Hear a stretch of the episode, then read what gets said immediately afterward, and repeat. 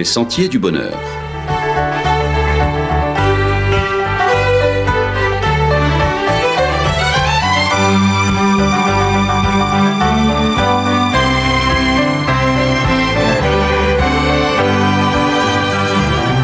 Une émission qui vous apporte un message d'espérance, de paix, de joie et de confiance. Chers amis auditeurs, bonjour. C'est Louisiane avec vous et avec Jean-Luc Chandler sur La piste des sentiers du bonheur. Jean-Luc, la semaine dernière, vous avez souligné que la Pâque moderne n'est pas mentionnée dans la Bible. En effet, Louisiane, pour au moins trois raisons. Tout d'abord, le mot biblique Pâques est au singulier, alors que le mot moderne au pluriel. On devrait donc dire les Pâques et non la Pâque. Quelle est la deuxième raison? À l'origine, la Pâque est une fête religieuse qui commémore l'exode du peuple hébreu hors de l'Égypte. C'est le symbole de sa libération.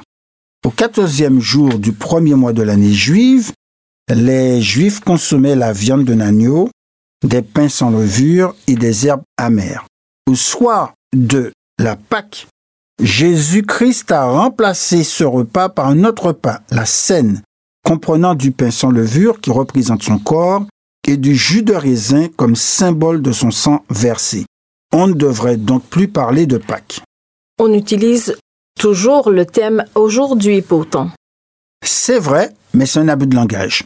Dans 1 Corinthiens 5, le verset 7, l'apôtre Paul déclare Christ, notre Pâque, a été immolé. Autrement dit, selon Hébreu 9, verset 28, le Christ s'est offert une seule fois, en sacrifice, pour porter les péchés de beaucoup d'hommes. Une fois pour toutes, le vrai agneau pascal est mort crucifié pour notre salut. Pour quelle troisième raison la Pâque moderne n'est pas mentionnée dans la Bible? Alors pour la raison que Dieu n'a pas demandé de porter son attention sur une date, mais d'exalter une personne, Jésus-Christ, l'auteur de notre salut. Les premiers chrétiens pratiquaient la scène, aussi appelée le service de la communion, mais ne célébraient pas la date de la mort de Jésus, ni de sa résurrection. Donc à ce sujet, la Pâque moderne a un vrai problème. Chaque année, la date change, se baladant entre le 20 mars et le 24 avril. Ce n'est pas la date historique qui est retenue, mais la pratique païenne dans l'Antiquité de l'arrivée du printemps. Elle est fixée au dimanche suivant, la pleine lune, après l'équinoxe du printemps. Peut-on connaître la date de la mort de Jésus? Bien sûr. Au chapitre 9 de son livre, le prophète Daniel a prédit la date de sa mort. La prophétie des 70 semaines s'écoule sur une période de 490 ans. Selon le principe biblique de Nombre 14, verset 34, qu'un jour prophétique équivaut à une année.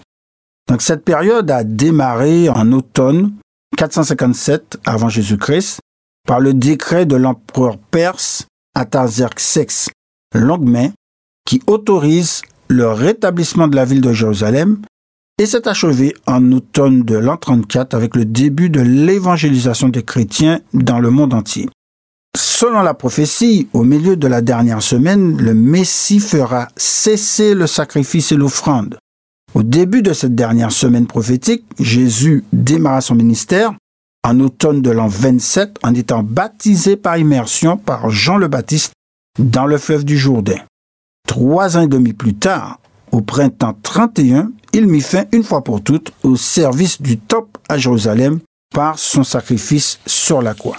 Selon les évangiles synoptiques de Matthieu, Marc et Luc, Jésus a été crucifié le 15 Nissan du calendrier hébreu.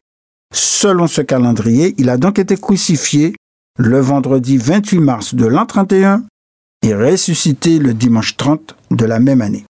Dites-nous, d'où est venue l'idée de pratiquer la Pâque moderne?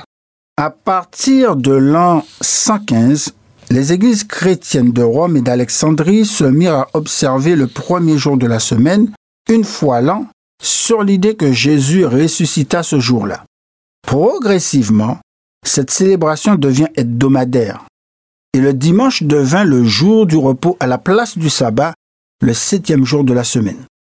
À la vérité, les chrétiens de Rome et d'Alexandrie cherchèrent, aux yeux des autorités romaines, à se démarquer des Juifs qui observaient comme eux le sabbat comme jour d'adoration.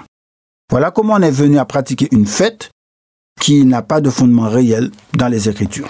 Mais de quelle manière le chrétien célèbre-t-il la résurrection du Christ? De deux manières. La première est le baptême par immersion. Dans Romains 6, versets 3 à 4, l'apôtre Paul déclare Ignorez-vous que nous tous qui avons été baptisés en Jésus-Christ, c'est en relation avec sa mort que nous avons été baptisés.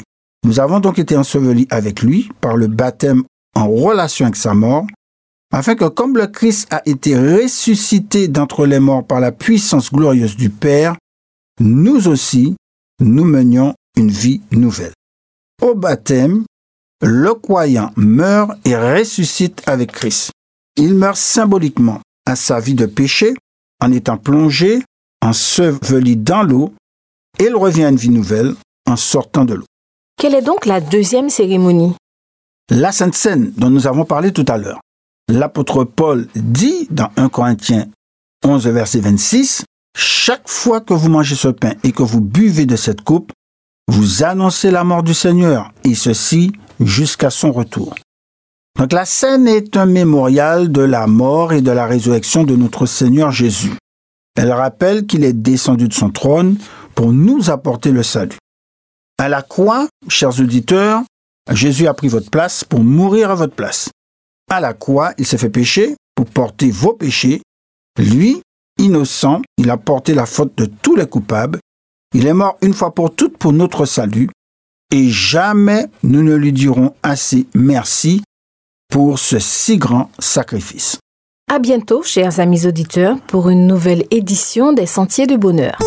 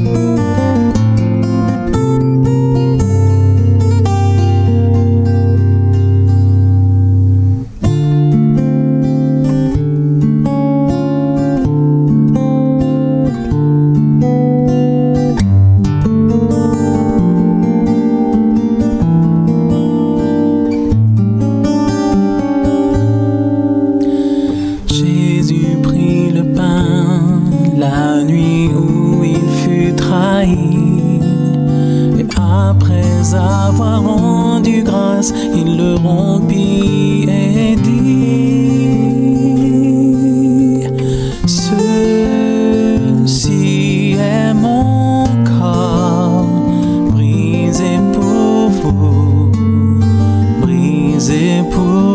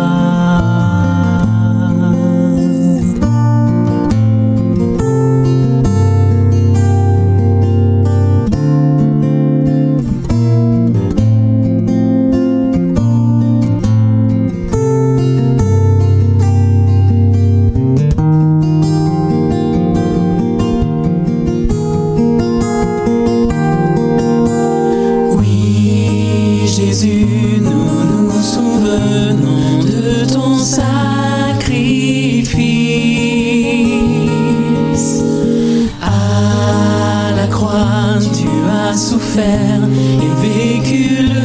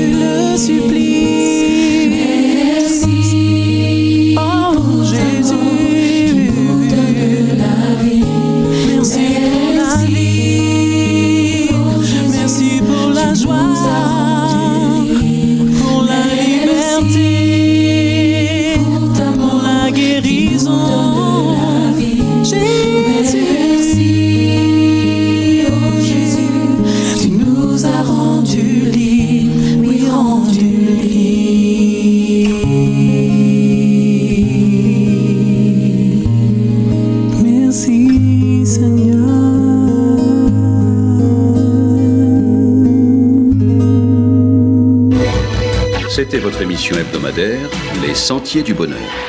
Un programme présenté par l'Église adventiste du 7e jour. Aimeriez-vous lire le texte de la causerie d'aujourd'hui? Demandez-le. Il vous sera envoyé gracieusement. Nous tenons également à votre disposition notre cours de Bible gratuit par correspondance. Nous le recommandons vivement à tous nos auditeurs. Écrivez-nous aujourd'hui même. Voici notre adresse. Boîte postale 50 97 282 Le Lamentin CEDEX 2. Nous nous réjouissons à la pensée de vous retrouver à l'écoute la semaine prochaine à la même heure. À bientôt.